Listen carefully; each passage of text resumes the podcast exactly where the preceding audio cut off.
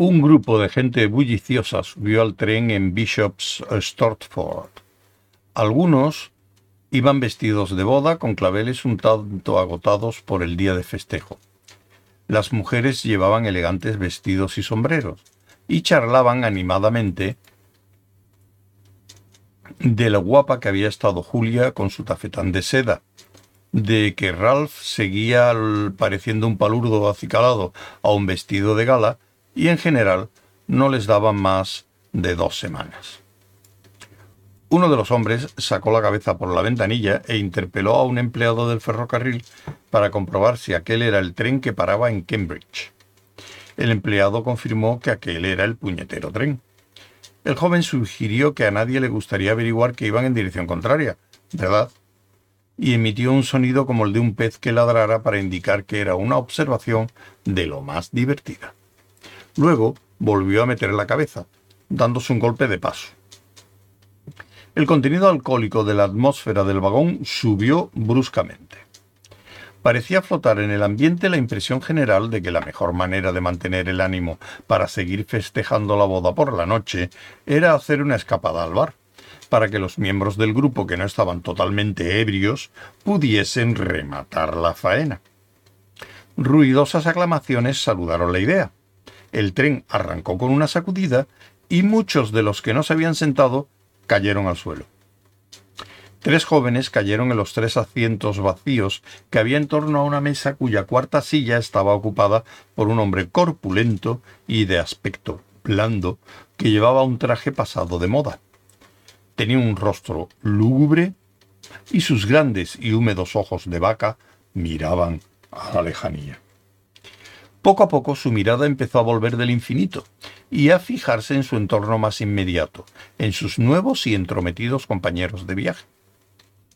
Sintió una necesidad, como la había sentido antes, los tres hombres discutían en voz alta si debían ir todos al bar, si solo debían ir algunos para llevar copas a los demás, si los que fuesen a la cafetería se animarían tanto a la vista de la bebida que se quedarían allí olvidando a sus compañeros, los cuales estarían ansiosos esperando su vuelta, o si tras recordar que debían volver inmediatamente con las copas, serían capaces de llevarlas y no se les caerían por el camino vertiéndolas por todo el vagón e incomodando a los pasajeros.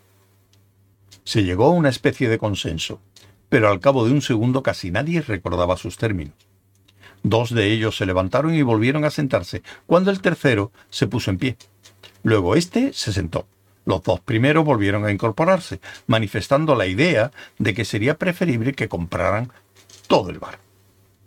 Estaba el tercero a punto de levantarse a su vez y seguir a sus compañeros cuando, de pronto, con imparable determinación, el hombre de los ojos de vaca se inclinó hacia adelante y le cogió firmemente del antebrazo.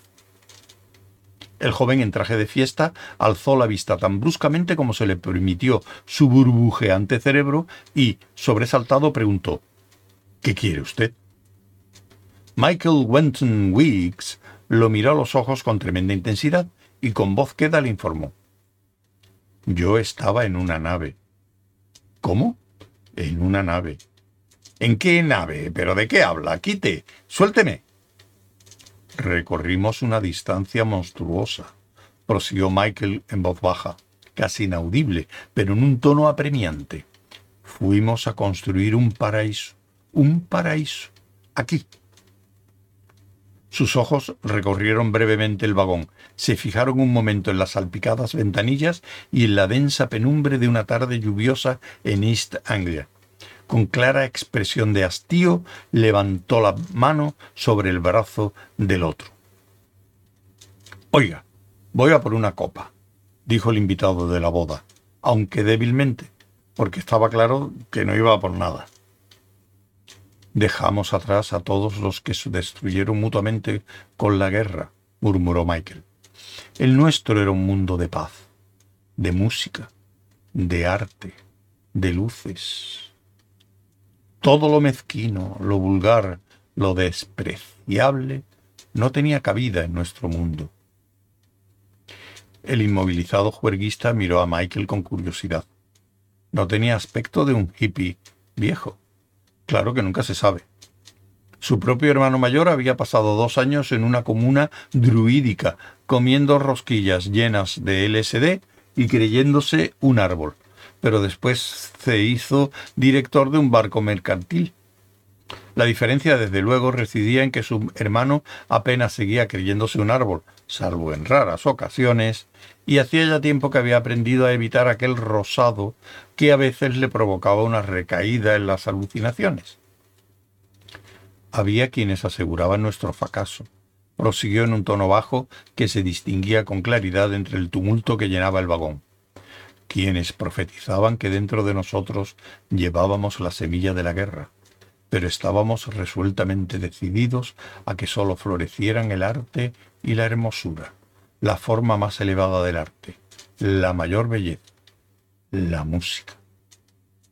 Únicamente llevamos con nosotros a los que creían, a los que deseaban convertir el sueño en realidad.